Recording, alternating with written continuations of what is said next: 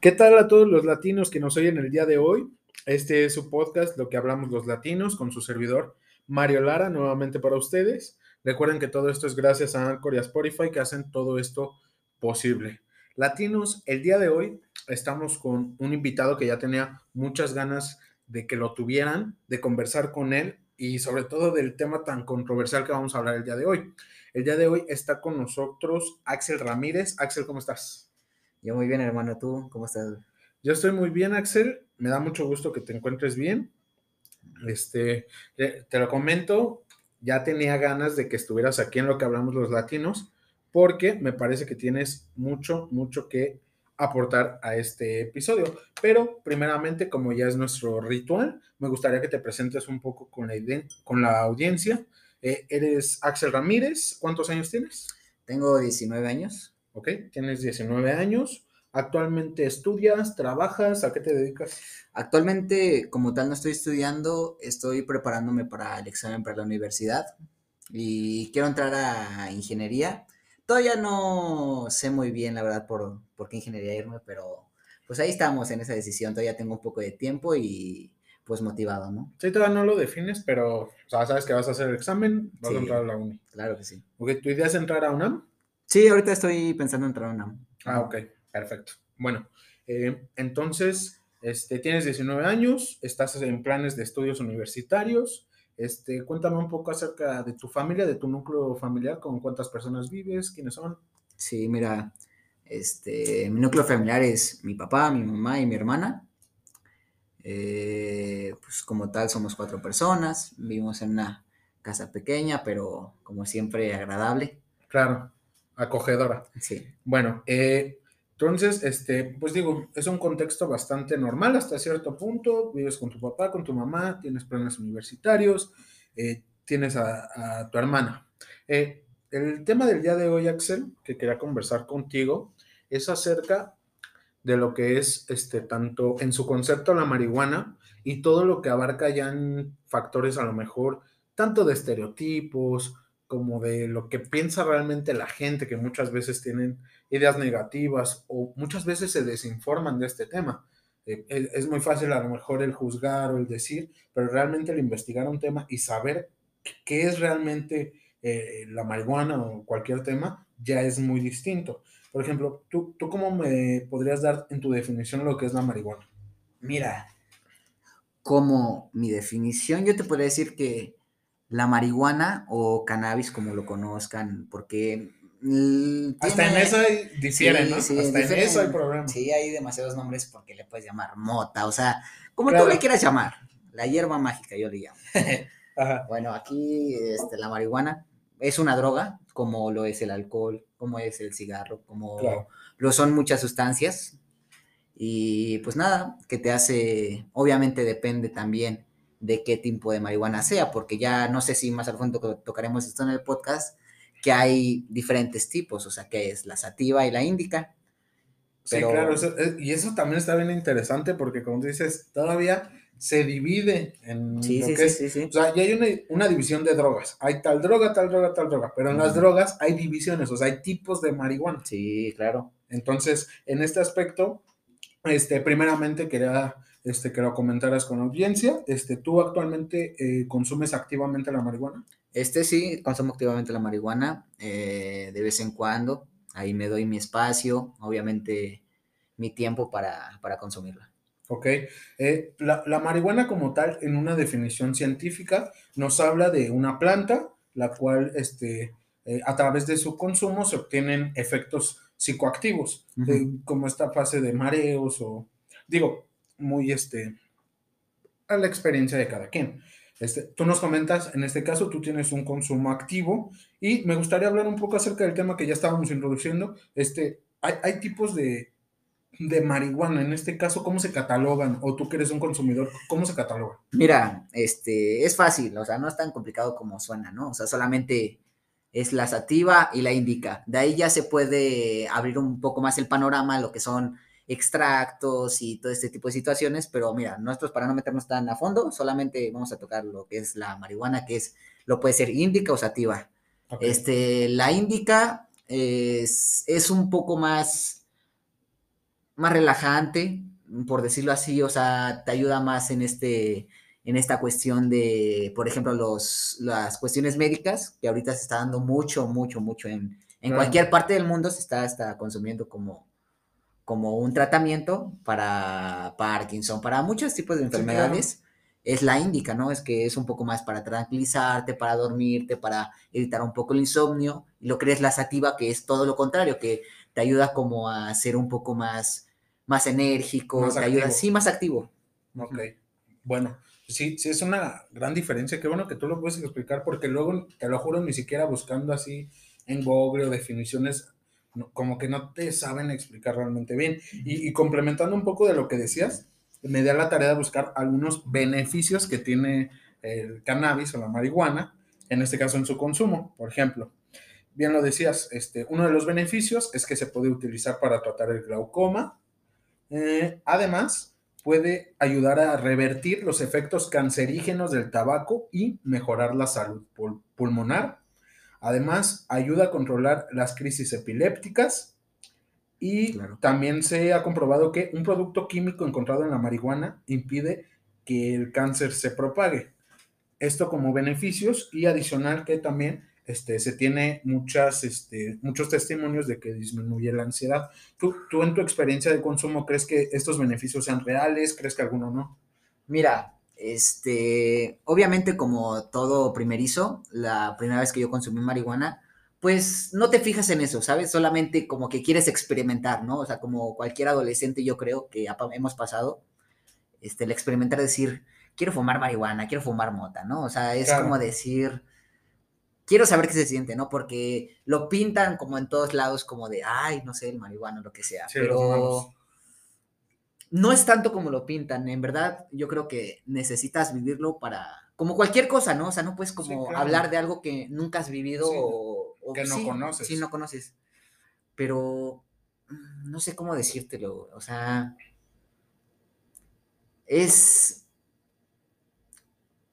tan distinto, y las formas también en cómo te encuentres cuando lo consumas. Por ejemplo, yo la primera vez que te lo consumí, simplemente fue por decir, ¿sabes qué? ¿Qué se siente, güey? O sea, ¿qué quiero ver? ¿Qué se siente? Quiero probarlo. Me sentí tranquilo, relajado. Obviamente en ese momento no sentí las diferencias de, como te hablé anteriormente, de la planta, de decir, sí, no, ¿qué será?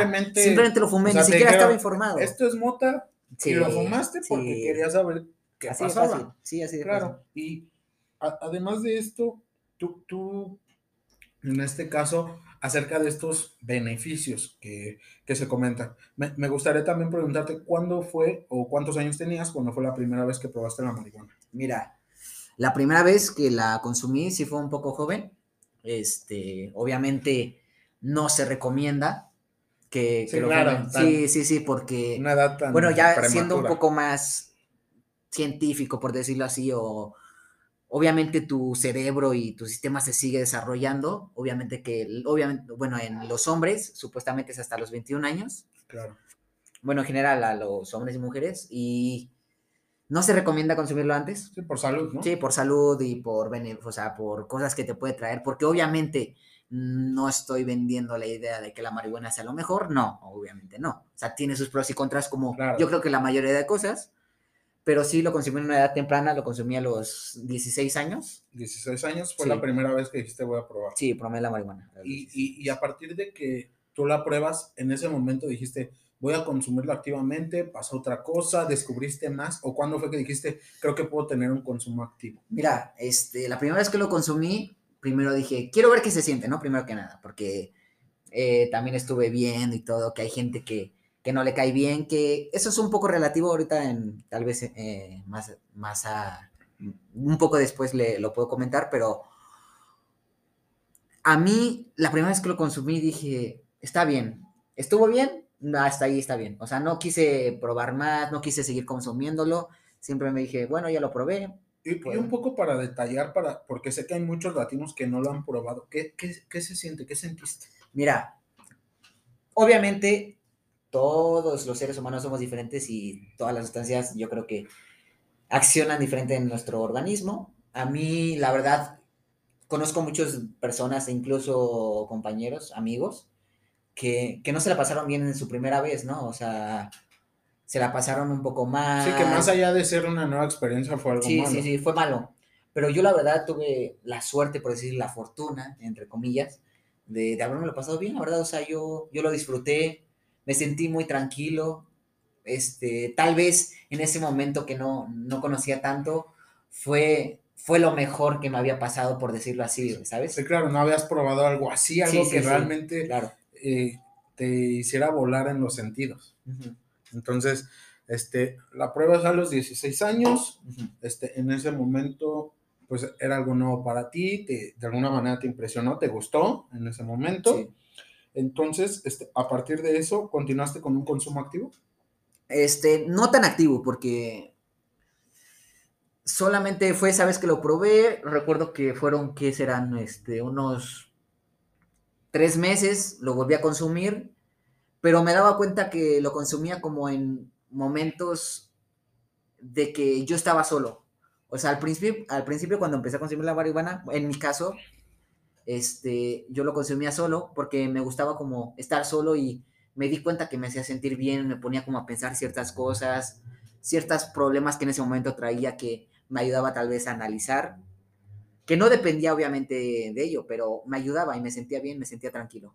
Entonces, de alguna manera fue un acompañante, ¿no? Sí. En algún momento de soledad en el que dijeras, bueno, te pones a fumar cuando estás solo y te da un momento de reflexión. Sí, o sea, no lo hice tanto social, porque la mayoría de veces como es conocido, siempre es como en un grupo de personas. Sí, te incita, ¿no? Sí, a ver, prueba esto. En mi caso no fue tanto así, simplemente fue como más de mi parte, decir, yo lo quiero hacer solo, o sea, no lo quise hacer con los demás, pero ya después te vas dando cuenta de unas cosas que consumirlo con los demás también es una muy buena experiencia, pero también depende del consumidor y muchos otros factores. Claro, y por ejemplo, tú cuando me comentas que actualmente eres consumidor activo, uh-huh.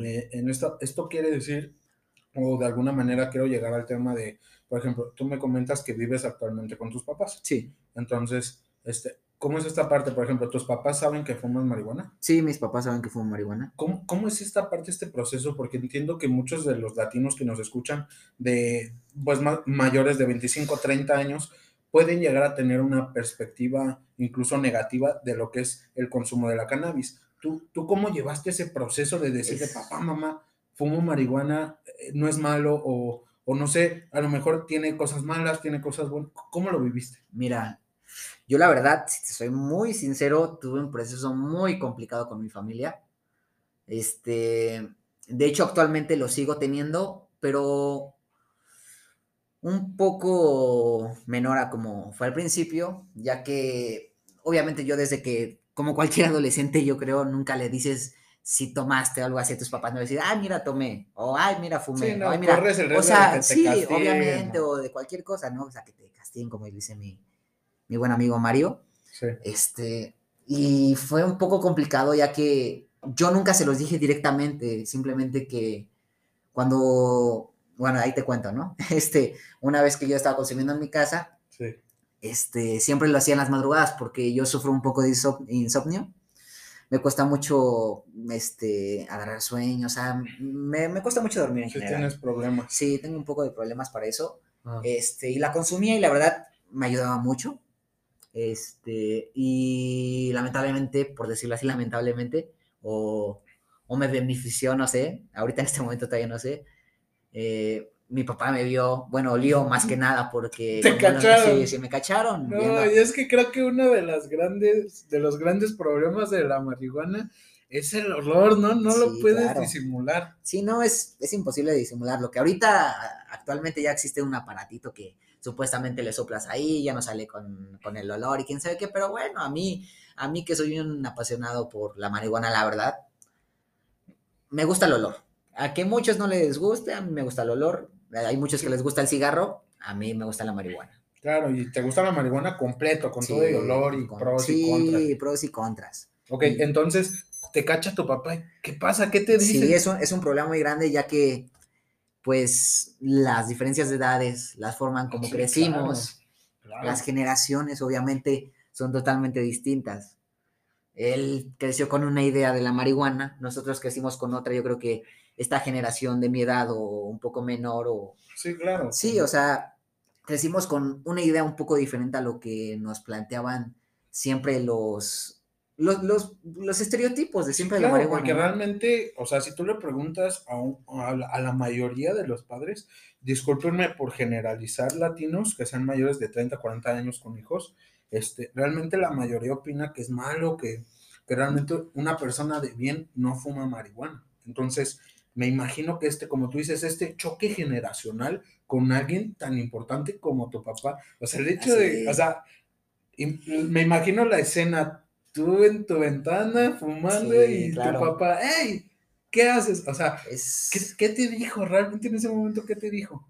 En ese momento no me dijo nada, solamente recuerdo que nos quedamos viendo y ya, o sea, fue como... Pasó, lo dejó pasar. Pues como... sí, o sea, me vio y obviamente tú sabes, tú conoces a tu familia, tú sabes cuando... Claro.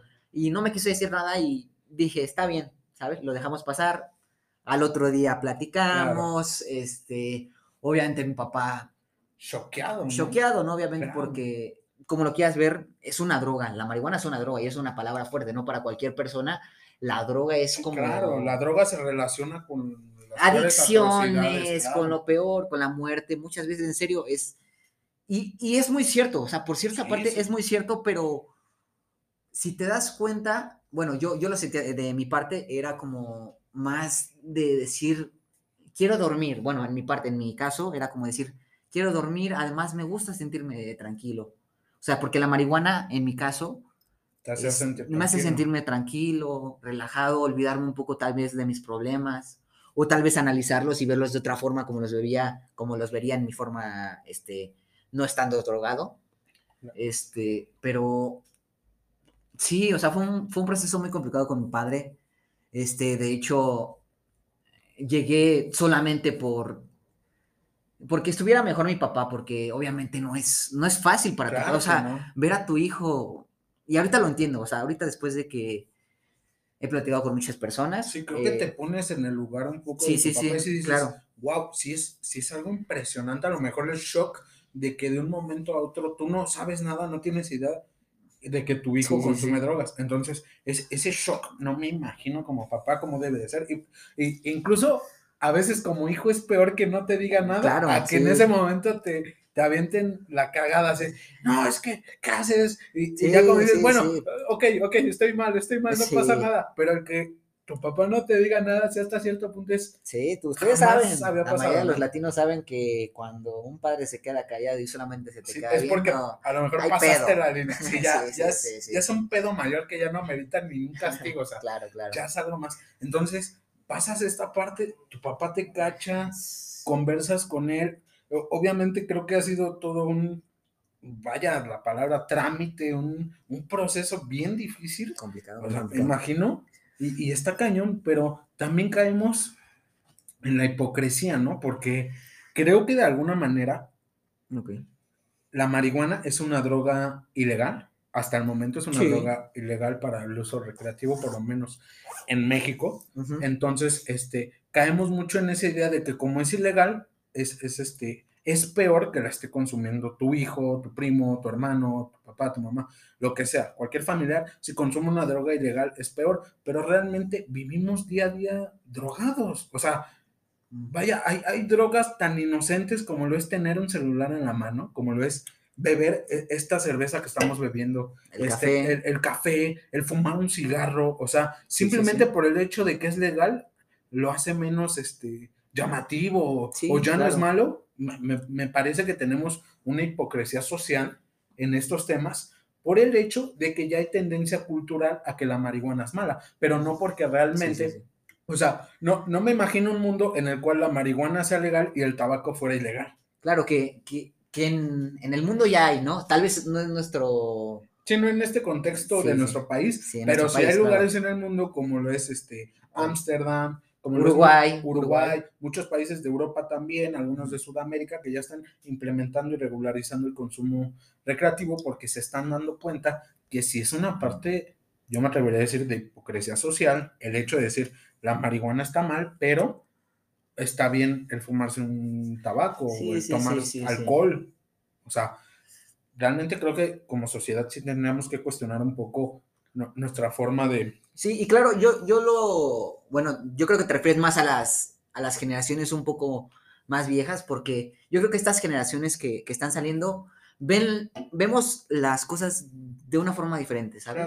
Claro. Y también porque nos tocaron medios de comunicación más amplios, también mucho más confiables, porque de alguna manera tú si eres un señor de 30, 40 años, no te tocó a lo mejor esta parte de a tus 15 años tener un smartphone, un iPhone, cualquier teléfono en el cual tú podías consultar la información acerca de cualquier cosa, y te tocaba aguantarte las noticias del 2, del 7, y era la información que había a la mano, no había nada realmente.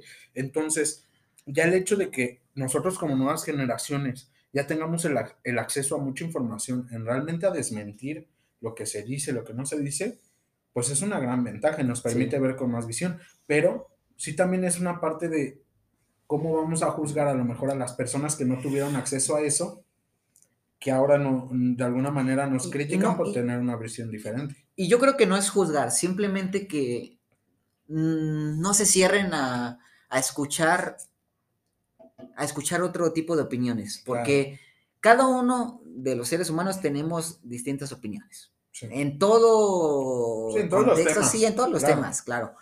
Pero yo creo que la mayoría de las generaciones, y la verdad sí digo que la mayoría, porque mucha parte, por ejemplo, de mi familia, crecieron con esa idea, simplemente de que... La marihuana es mala. Es mala. Los marihuanos son los que roban. Y tú ves ahí por la calle a ese marihuano que... Y vamos a ser sinceros. Sí, claro. ¿Qué es lo peor que hace alguien fumando marihuana, güey? Bueno, o sea, no, el que está fumando marihuana no va a ir a robar un Oxxo. Mira, neta, gente, no lo va a hacer.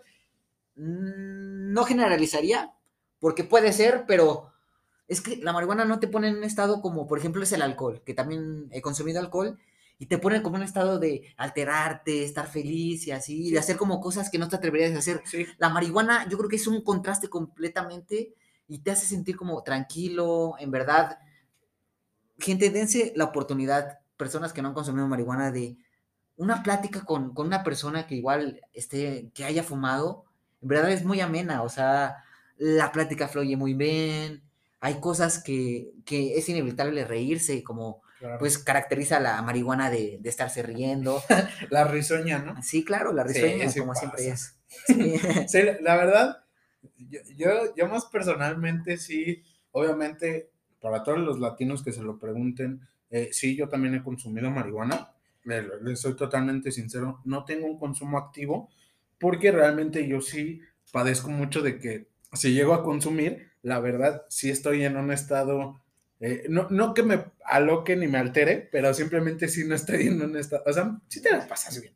Yo, en mi opinión personal, como tú dices, a cada quien le pega como esté, pero yo personalmente me la paso bastante bien. Entonces, no tengo un consumo activo porque realmente, en primera, no tengo a lo mejor esa necesidad, no le he encontrado a lo mejor un uso que me pueda ayudar cotidianamente, pero si lo hago periódicamente, la verdad, lo disfruto. O sea, y en primera, es mucho más barato que el alcohol. O sea, depende. Bueno, pero si tú estás en una fiesta y sacas un churro de mota, güey, pones Pacheco a 30 personas, güey, pero una botella te alcanza para 5 para poner los pedos. Sí, claro. Y además entender la diferencia de, por ejemplo, el alcohol es la forma de la catarsis humana más noble que hay. O sea, alguien ebrio solamente hace las cosas que no se atreve a hacer en sus 5 sentidos. Claro, sí. Pero sigue siendo la persona que eres. A lo mejor saca tu lado más oscuro o las peores cosas de ti. A lo mejor las mejores, ¿no? Porque también hay gente que se pone muy amigable y a lo mejor no es tan extrovertida y le ayuda. Pero el alcohol también coopera mucho en ámbitos oscuros de ti. Claro, me atrevería a decir hasta tus demonios y te ayuda a liberarte. Todo lo que no eres...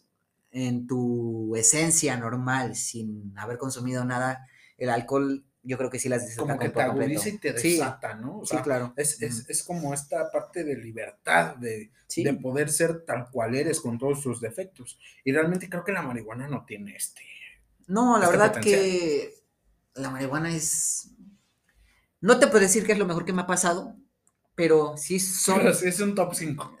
tal vez. Siento.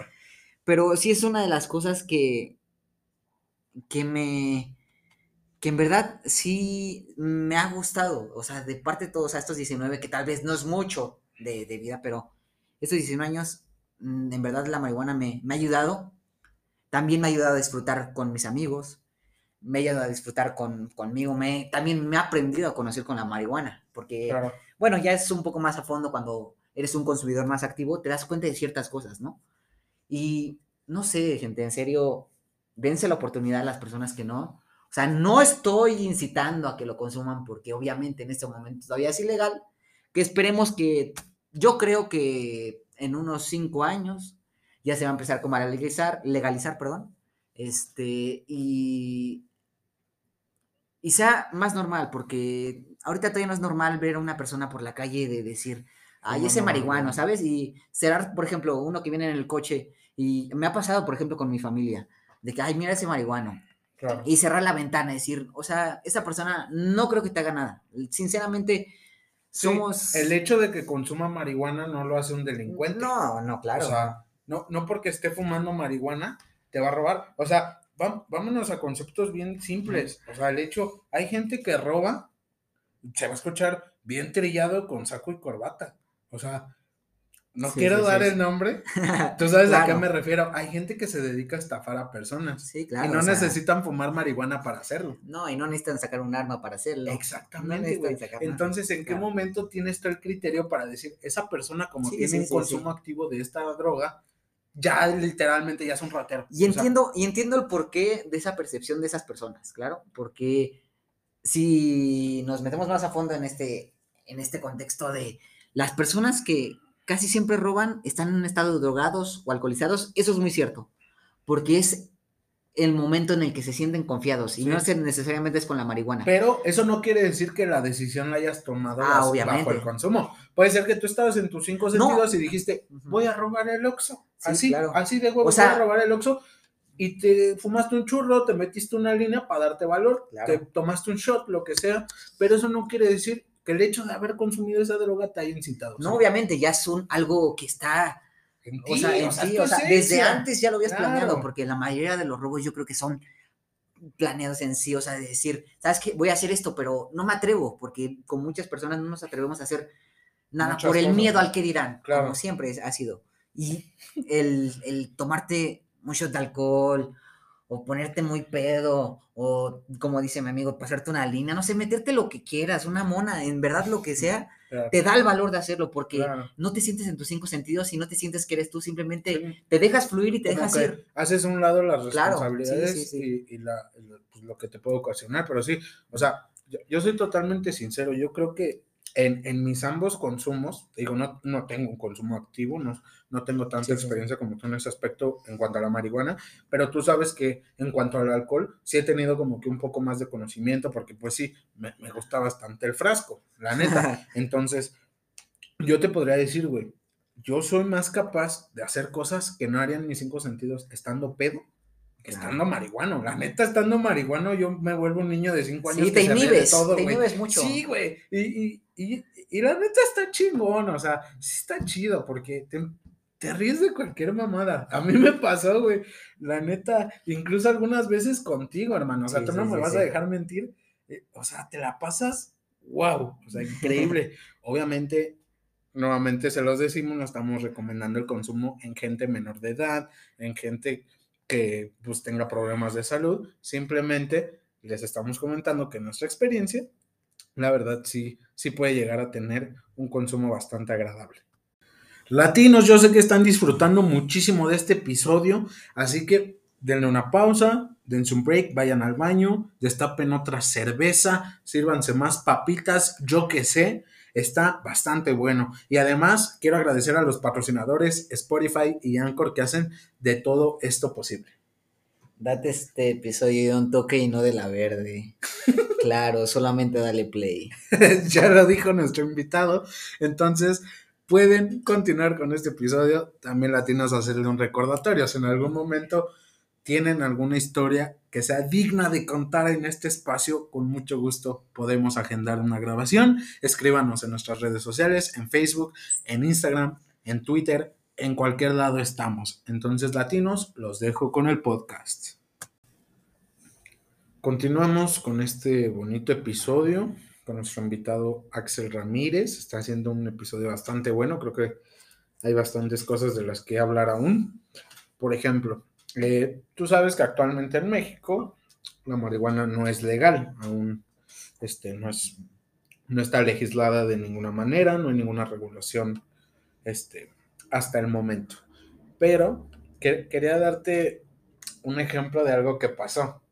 Mira, dime. Hubo en una de estas audiencias en las cuales se aprueba o no se aprueba ciertas leyes o ciertas legislaturas, una priista, voy a decir su nombre, Cintia López Castro, okay, estaba en el podio, estaba dando su opinión precisamente acerca de este tema de legalización, regularización, sí, ¿no? Con demás personas.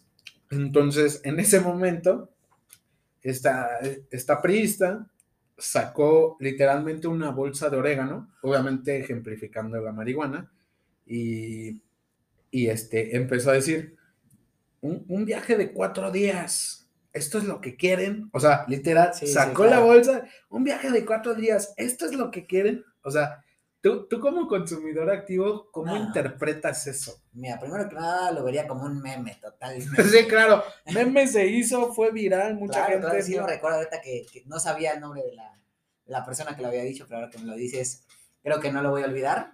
Sí, claro. Cintia López Castro. Y, ¿qué decirle? Simplemente que estando a ese nivel y diciendo ese tipo de cosas sin informarse, la verdad, sobre lo que es la planta de la marihuana, yo creo que está muy mal, está erróneamente, obviamente, y... ¿Crees que en nuestro sistema político haya gente que, claro, que no esté, sí, facultada? Sí, hay mucha gente que no está informada de la verdad de las cosas, simplemente ven por el beneficio de ellos y por el beneficio tal vez de las personas que están detrás de ellos. Sí, de la minoría, de ellos, ¿no? Sí, de la minoría privilegiada, sí, sí, claro. Sí, bueno, Cintia López Castro, les repetimos el nombre, pues ahí está el mensaje. Entonces, en esta parte de la legalización, se hablaba precisamente de 28 gramos, es lo que se, sí, estaría avalando como legal. Para un consumidor activo como lo eres tú, ¿esta cantidad cuánto es? O sea, habemos muchos ignorantes en ese tema. 28 gramos, ¿para cuánto te alcanza? No sé si en unidad de medida de porro. Obviamente es como cualquier otra cosa, como cualquier otro consumo, depende de cuándo fumes, de cuánto, de la cantidad. Que 28 gramos, si no mal recuerdo, es una onza, o sea, como haciendo la conversión, creo que es una onza, y es una cantidad que está bien, sí, pero... Yo, en sí, mi opinión personal, siento que no estaría un poco mal que pudieran aumentar un poco más la cantidad. Que entiendo el porqué de una cantidad tan pequeña, porque ya se puede confundir con un poco de narcotráfico, ¿no? Sí, o sea, sin narcomenudeo y todo este tipo de situaciones. Pero para hacerlo como individualmente, yo creo que está bien. Para hacerlo en un conjunto, como es mayoritariamente la mayoría de las reuniones de personas que fuman marihuana, es muy poco. Sí, en tu experiencia. Sí, en mi experiencia, y también obviamente depende con las personas que estés, si habían consumido mucho antes o si, claro, no habían consumido. Sí, y realmente validando el dato que dijiste, una onza equivale a 28.35, claro, gramos, si estabas correcto. Miren, estamos con un experto, o sea, aquí no pueden decir que no hay gente experta porque saben de todo. Entonces, a tu forma de ver las cosas, sí es una cantidad baja para un consumidor activo. Sí, y sí, un poco baja, la verdad.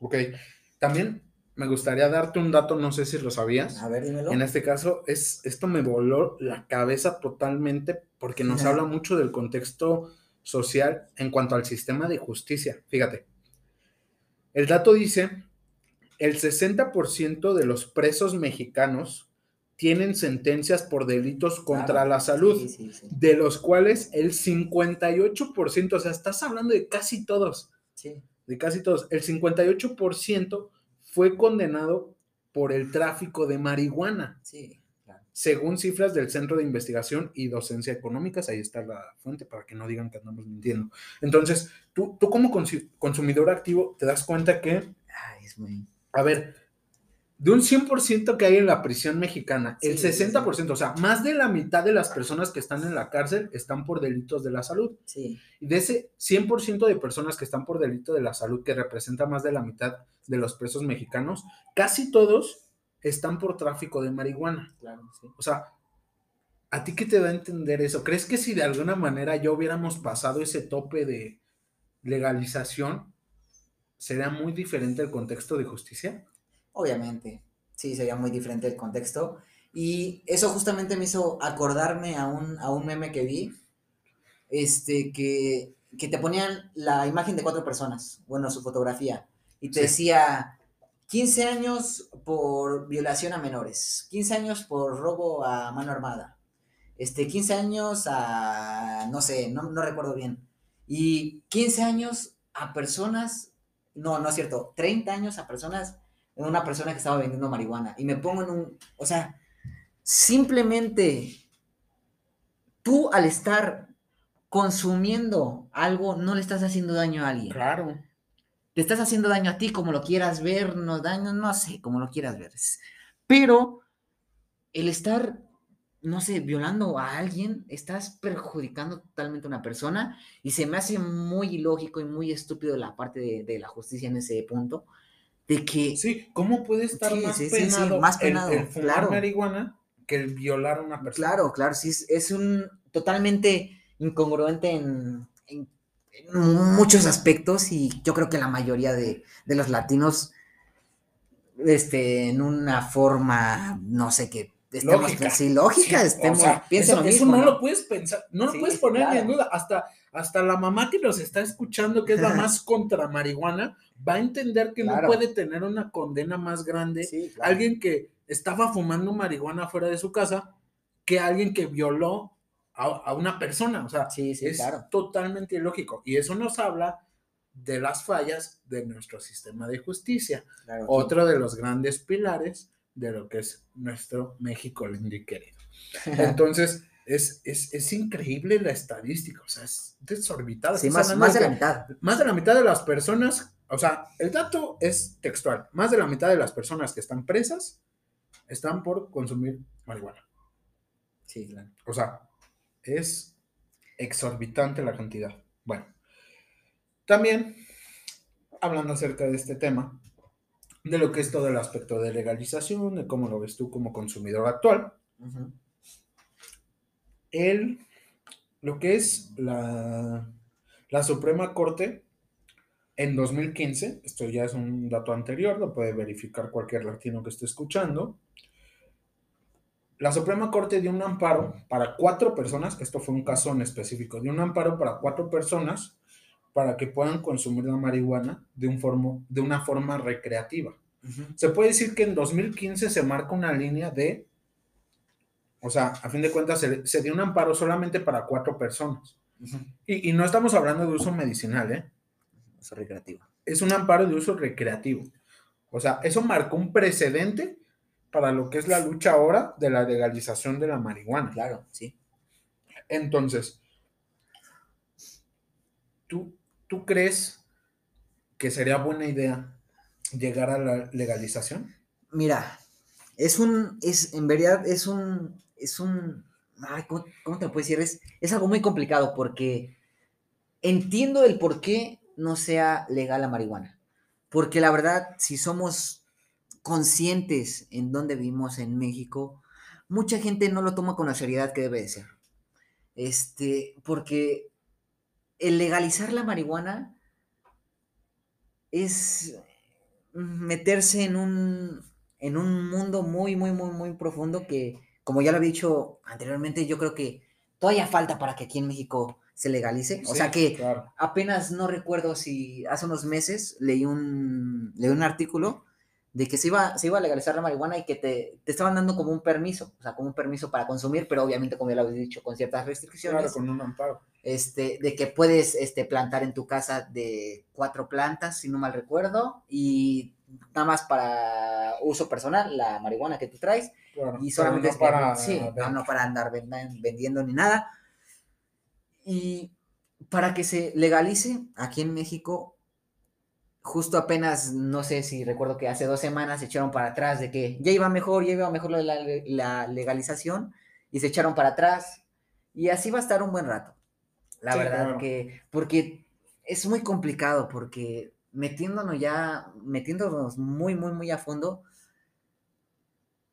es pisar en fango, ¿sabes? Porque sí. Puede ser que esté mejor porque así no haya tanto narcomenudeo y ciertas cosas, pero también tiene sus pros y contras, de que claro. Hay gente que no lo va a hacer con la responsabilidad que debe de ser, ¿sabes? Claro. Porque te das cuenta ya tú, siendo un consumidor, bueno, como soy un consumidor activo, te das cuenta de la responsabilidad que es fumar marihuana. Claro. O sea, trae un contexto muy cañón atrás y que en verdad necesitas enseñar cómo hacerlo, porque uno que aprendió, la verdad, solo, o sea, que se tuvo que dar cuenta de las cosas a punta de golpes, a puntas de ciertas cosas, de que la patrulla lo agarrara, de sí, muchas cosas. Sí, que tuviste que pasar por las pálidas. Sí, muchas pálidas, o sea, cosas también muchas, o sea. Sí, claro, sí. Tuviste que pasar por un proceso. Sí, y te das cuenta, o sea, que, no sé, o sea, es muy complicado, la verdad, esto de la legalización. No es un tema que quisiera tocar porque no estoy muy bien informado también, porque ahorita he estado un poco fuera de ese medio. Disperso. Sí, y obviamente apoyo, siempre, de hecho en el Senado sigue estando el parón activo, ahí los que quieran visitarlo, obviamente la Ciudad de México, y está muy bien, la verdad. Ahí, si quieres informarte más, ve ahí, están las personas correctas. De hecho yo ya fui, he ido como 2 veces, no, he ido más veces, la verdad. Y ahí hay personas que en verdad te están informando de todo totalmente. Sí, también hay páginas, obviamente, de internet, de Instagram, de Facebook, de Twitter, que te informan de todo esto de una forma, no viéndolo de lado de que es una droga. Te lo están dando como una manera muy suave de ver esto de la legalización, y que sí los invitaría a que investigaran un poco más. Claro, que puedan formar un criterio para partir claro. Del conocimiento, no solamente con... Volvemos a lo mismo, no comparto la idea de la cultura por herencia. Creo que ya estamos en un momento generacional en el que ya no podemos estar teniendo creencias solamente porque nuestros papás nos las inculcaron. Creo que es muy valioso lo que un papá puede inculcar a un hijo, claro, pero hay ciertos conceptos. Formar tu propio criterio, perdón. Claro, tienes que entender, a fin de cuentas, que los tiempos han cambiado, que, pues sí, tal cual. No puedes formar un criterio sin tener una investigación previa, o claro, sin tener un conocimiento. Si tú investigas, papá, mamá, acerca de la marihuana y te sigue pareciendo mal, pues está bien. O sea, claro, si lo investigaste, ya viste las pros, ya viste las contras, o sea, ciencia cierta, y te sigue pareciendo mal el consumo, voy a entender que ya creaste un criterio propio. Pero dejemos esta cultura por herencia de como mi papá dice que los marihuanos roban, no voy a fumar marihuana porque está mal. O sea, eso es un criterio bien, bien mal establecido. Entonces, sí se les hace la invitación a que ustedes propiamente investiguen.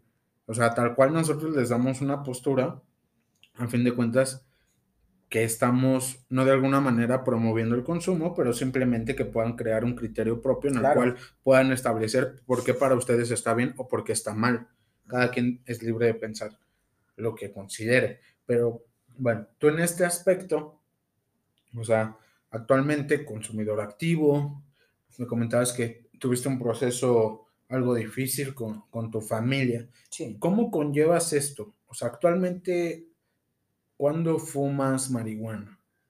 Mira, retrocediendo un poco en lo que ya te había comentado de que fue un proceso muy complicado con mis familias, pues también la experiencia y todo te va dando un poco de idea de por qué también, obviamente, el consumir en mi casa estuve faltando al respeto a mi familia porque nunca les comenté, ni siquiera les dije nada. O sea, es una falta de respeto, como lo quieras ver, o sea, en la mayoría de las situaciones. O sea, tú sí, de alguna manera, conscientemente sí. Consideras que sí estabas faltando al respeto. Antes, la primera vez que fue como de, ay, no, o sea, ¿cómo crees? O sea, pero ya después, o sea, fui viendo las cosas un poco más a fondo y obviamente sí, falta de respeto. Lo entendiste, ¿no? Sí, lo entiendes y eso ya también es parte de un poco ya un tema un poco aparte que es el autoconsumo, que depende mucho de ti en cómo te vean las demás personas en tu consumo, ya que tú puedes ser una persona demasiado productiva y consumir de vez en cuando marihuana. Claro. Pero obviamente, si estás fumando marihuana, agarras, te la pasas sentado viendo videos y no haces nada de tu vida, es ahí donde se crea esa expectativa que dicen, no, o sea, esta persona, todos los marihuanos son así. No, o sea, si te das cuenta, o sea, hay tantas personas que están en el medio artístico, en cualquier momento, que consumen marihuana y no lo dicen por este miedo a decir, bueno, que ahorita ya no se está dando tanto, ¿no? Pero ya el hecho de consumir marihuana ya cada vez se hace más normal, ¿no? Sí, y claro, fue algo que me pasó a mí, o sea, ahorita hablé un poco del autoconsumo, me di cuenta, hubo un tiempo en que no estaba haciendo nada, la verdad, fumaba, me volvía más huevón, diciéndolo así, sí, claro. Y me di cuenta y dije, güey, mira, si vas a consumir, no puedes seguir así, necesitas ser productivo, hacer algo, porque tú también te ves de ganar ese, yo lo veo como un premio para mí la marihuana. Un derecho, ¿no? No un derecho, un premio para mí el yo consumir marihuana. O sea, si yo hago estas cosas, va a ser mi premio. O sea, y antes no era así conmigo, antes yo consumía porque, me despertaba y fumaba. Antes iba a la escuela y fumaba. O sea, eran ciertas cosas que decía, no, o sea, no había un porqué, simplemente lo hacía para... Pues sí, para estar feliz y así, pero te das cuenta que tú también te vas ganando el estar fumando, el ser productivo y darte cuenta de que estás haciendo malas cosas en cierto punto de decir, es que no estoy haciendo nada, pero ya es mucho de tu autocrítica de decir, yo estoy mal. Y es algo que nos cuesta mucho trabajo a las personas en general, de ser autocríticos en cualquier aspecto. Sí, aceptar tus errores. Sí, aceptar tus errores es... muy difícil, claro. en cualquier aspecto, no solamente en de la marihuana, en cualquier aspecto es muy difícil aceptar que tú la estás regando en algo. Claro. Y en esto del autoconsumo necesitas en verdad tú decir, estoy mal en esto, necesito cambiar esto para yo mejorar y ganarme este premio. Yo lo veo, por eso yo lo veo la marihuana como un premio para mí. Claro, si en algún momento eres productivo, tienes algún logro, alguna meta, la cumples y dices, bueno, claro. ¿Cuál es mi premio? Mi consumo responsable. Sí, claro.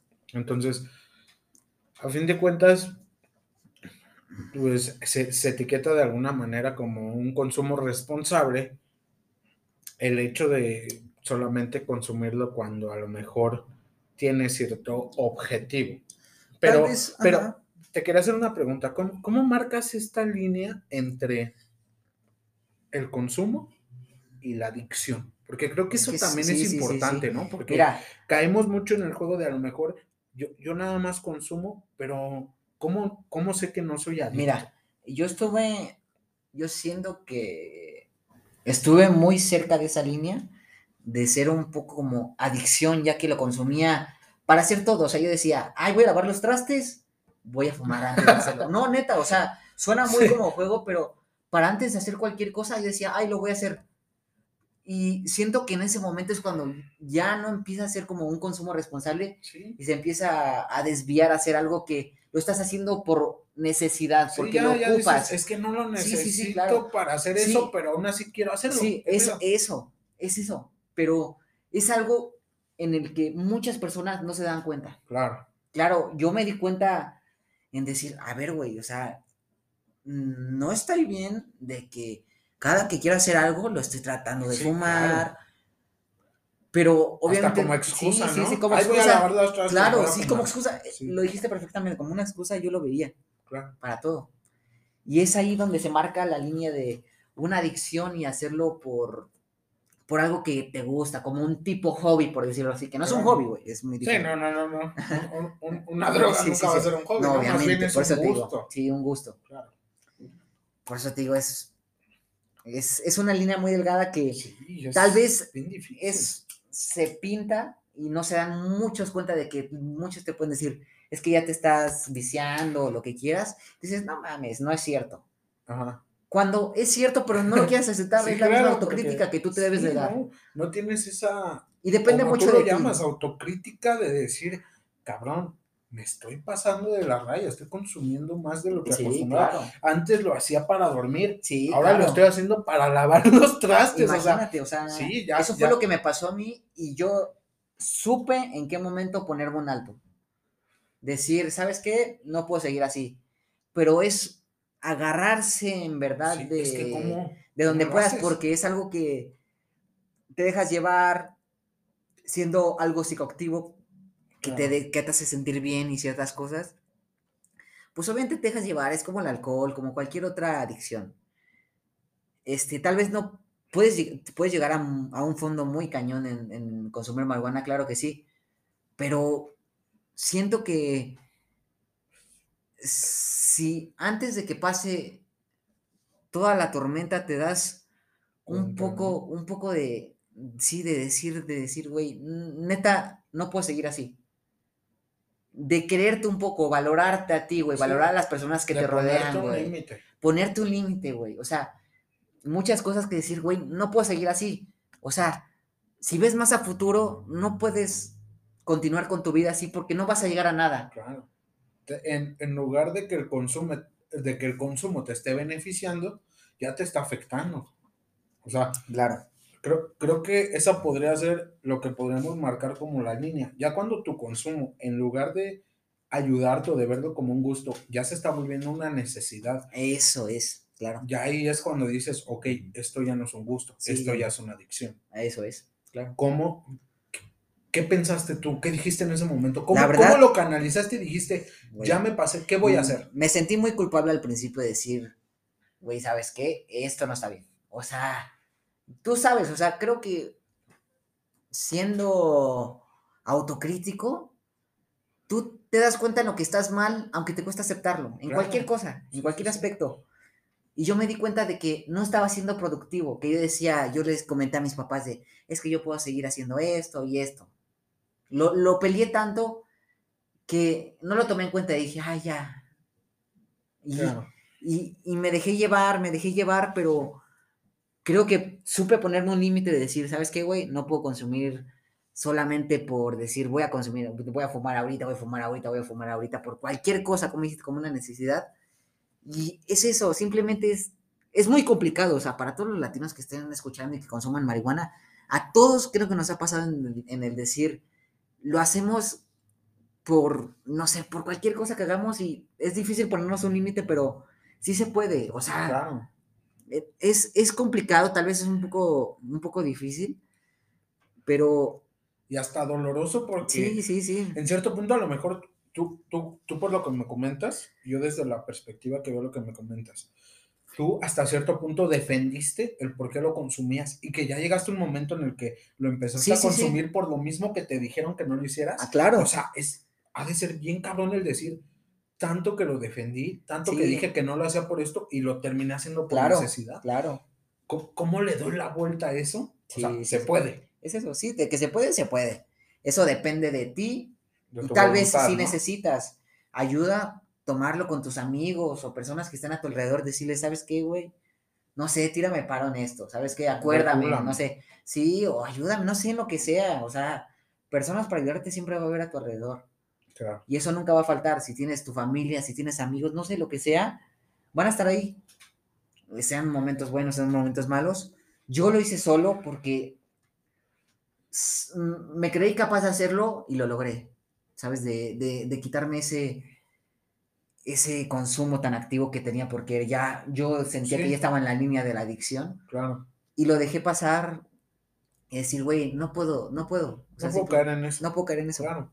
Sí, y es bien complicado, pero, o sea, y te lo digo así, tú eres a lo mejor uno de 100. que realmente no pueden distinguir esa línea, obviamente. Caen en la necesidad, caen en la adicción, y creo que es ese es uno de los grandes argumentos por los cuales se niega la legalización, ¿no? Es eso.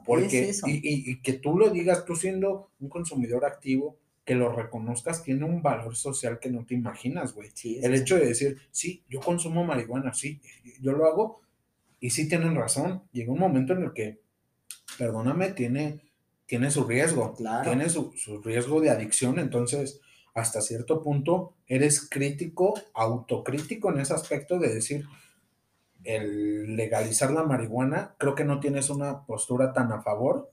¿Por qué? Porque tú lo has vivido. Sí, claro, es lo que te digo. O sea, yo, por mí, en cómo me encuentro en este momento de mi vida, yo diría que sí se legalizara. Pero porque tú ya tienes la experiencia. Porque tengo la experiencia de lo que me pasó a mí, de decir que me perdí un poco el contexto en el que yo quería estar. Y pero en México, sí. Pero conozco a muchas personas que siguen por ese camino, ¿sabes? Y no las critico, simplemente es como de, date oportunidad de hacer otra cosa, güey, ¿sabes? O sea, está bien, güey, a mí igual me encanta la marihuana como a ti te encanta, güey, pero yo estoy tratando de hacer algo de mi vida. Sí, no lo vuelvas una forma de vida. Sí, no la forma, eso es la palabra, güey, no lo vuelvas una forma de vida. No lo vuelvas una forma de vida, ponlo como un extra, como un premio, exactamente, sí, está perfectamente bien. Yo también me siento muy bien cuando, no sé, hace poco tiempo, latinos que lo sepan, yo era un godín, con el término de la palabra, entonces, el hecho de llegar a quincena y decir, bueno, me lo gané, me voy a tomar una cerveza, ¿no? Cada quien tiene su forma de matarse, yo dije, me voy a tomar una cerveza, y lo ves como un premio, pero no sé, ya el hecho de gastarte ese dinero que recibes en solamente consumo, pues si de alguna manera ya socialmente te puede traer una repercusión, tanto a ti como persona, como tus metas de vida, claro, te llega a bloquear de esa manera. Y está muy chingón, güey, que puedas dar un testimonio de alguien que precisamente pudo pasar esa línea y ese proceso de, ok, estoy teniendo tendencias de adicción, no voy a permitir que me supere. Uh-huh. Y te lo digo así, uno de 100. Eres uno de 100. Sí, hay muchas personas que no. Es horrible el hecho de envolverte en una adicción, es terrible, destruye familias, destruye todo lo que conocen, todo lo que aman por una enfermedad, porque es tal cual. La adicción es una enfermedad, cualquier adicción es una enfermedad. Entonces, el hecho de que tú nos digas este testimonio me parece muy valioso. Ahora también, me gustaría preguntarte, si tú conocieras una persona, tal vez, no de la misma edad, pero vamos a poner el ejemplo. Una persona como tú, igual, de 16 años, que está empezando en el consumo, ¿qué le podrías decir? Desde tu punto de vista, ¿qué le dirías como consejo si piensa tener un consumo activo de marihuana? Mira, es algo muy complicado. El aceptar en que estás metido en algo que puede ser una adicción. Claro. Porque, como lo dice... Aceptar el riesgo. Por ejemplo, en AA, como todos lo sabemos, el primer paso es la aceptación. Claro. Para todo. Para todo. No solo en... Sí, no solo en la adicción, es en todo. Sí, claro. Es aceptar tu problema. Y si tú no lo quieres aceptar, la vida te va poniendo los obstáculos y te vas a dar cuenta de que en verdad estás mal. Claro.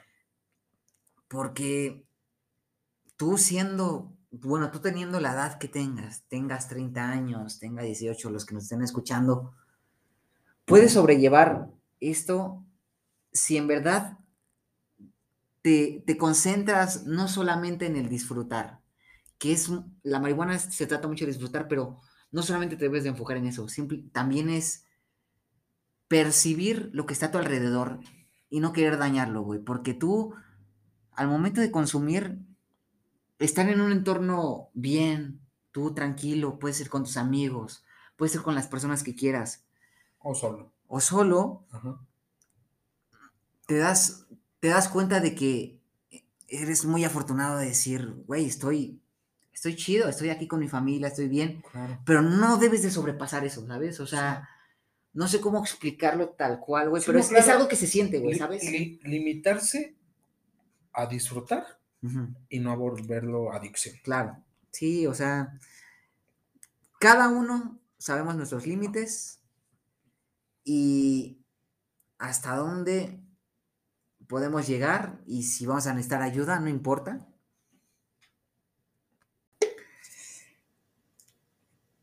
Si vas a pedir ayuda, no importa, ya que el punto es salir de donde estamos, porque no lo vas a poder hacer solo muchas veces, necesitas un empujón, como cualquier otra cosa, y no está mal por decir, yo lo voy a hacer, no sé, yo puedo, el decir, no sé, o sea, porque pasa mucho en las adicciones, el decir, claro, yo puedo, y te das cuenta que no, simplemente te estás engañando a ti, sí, y necesitas un empujón, güey, ¿sabes? Sí, o sea, de claro, cualquier persona. Claro, y parte de la aceptación no solo es aceptar el error, sino aceptar que necesitas ayuda. Eso, güey, claro. Exactamente, entonces, bueno, ahí tienen la conclusión de una persona que actualmente tiene un consumo activo de la cannabis. Creo que este episodio dejó muchas cosas, puntos de reflexión. Nuevamente les comentamos, no estamos promoviendo un consumo, simplemente queremos que las personas que escuchen, que tengan cualquier idea acerca del consumo, puedan a base de datos, a base de ideas, a base de testimonios, entender que a lo mejor el tema de legalización se puede debatir desde otros puntos, no solamente el hecho de que la marihuana tenga un psicoactivo ya lo hace mala, o que el hecho de que una persona que fuma marihuana también ya la hace algo mala contra la sociedad. Y que tal vez no tocamos puntos que pudimos haber tocado, pero claro, se puede dar otro episodio. Nunca, claro que sí. Si obviamente les gusta y todo, pueden apoyar este contenido que está muy bien y que considero que mi amigo aquí, a mi izquierda, está haciendo muy buen contenido, se está esforzando, y que en verdad apoyen para que sigan sacando capítulos y un podcast sobre estas situaciones. Sí, claro, y te agradezco mucho el que hayas aceptado la invitación. No sabes cuánto valor tiene para mí cada invitado que ha estado en esta silla junto a mí. Como él dice, yo soy el que está a la izquierda, entonces realmente agradecerte por haber estado en este episodio. Creo que tu testimonio es muy valioso para cada una de las personas que lo está escuchando, porque créeme, consumas o no consumas marihuana, este es un tema que te está afectando directa o indirectamente. Y ojo, solamente para recalcar, y que porque siempre hay malentendidos en todo, mi punto de vista no es la realidad, simplemente cada uno vive las cosas de forma diferente, y de los pocos que les conté de cómo ha sido conmigo, es mi forma, bueno, como fue conmigo la marihuana, como me trató. Claro. Obviamente para otras personas puede haber sido diferente, de que la odiaron desde el principio, pero bueno, ya son otras cosas, ¿no? Claro, señores latinos, se los recuerdo, respeten las opiniones, respeten las conclusiones de cada quien. A todos nos va diferente en la feria. Entonces, y se los dice a alguien que en su familia tiene personas las cuales han perdido mucho por las adicciones, y se los digo tal cual. Yo he tenido familiares y tengo familiares que actualmente por las adicciones han perdido bastante. Eso no nubla mi juicio, eso no afecta mi criterio de ver las cosas para verlos de una forma realista, ¿no? Y apegados a mi contexto social. Entonces, una vez más, se les invita a que disfruten de todo este contenido con una persona tan valiosa como la que está con nosotros en el episodio. Y nuevamente, latinos, fórmense su propio criterio en cuanto a lo que escuchan. De igual forma, no sé si quisieras agregar algo, hacer alguna promoción, este espacio es libre. No, pues nada, más que agradecerte que me has tenido la confianza de hablar sobre este tema. Y nada, me siento la verdad feliz, contento con lo que hablamos, me siento tranquilo, y espero que los audioescuchas que se den cuenta, y si están en una situación como la mía, sepan salir de ella. Y claro que se puede, o sea, el apoyo lo van a tener en todo momento. Si en verdad no pueden, pero claro que lo van a lograr. Y de igual manera, para concluir este episodio, nuevamente, no hay forma de agradecer que estés en este episodio, que tú nos hayas brindado la confianza de contarnos un poco de tu experiencia. Me encantaría tenerte en otro episodio para segunda temporada, sería fenomenal y dalo por hecho. Entonces, latinos, aquí tienen el episodio. Nuevamente agradecer a nuestros patrocinadores, Anchor y Spotify, que hacen todo esto posible. Así que, sin más, latinos, los veo en el podcast.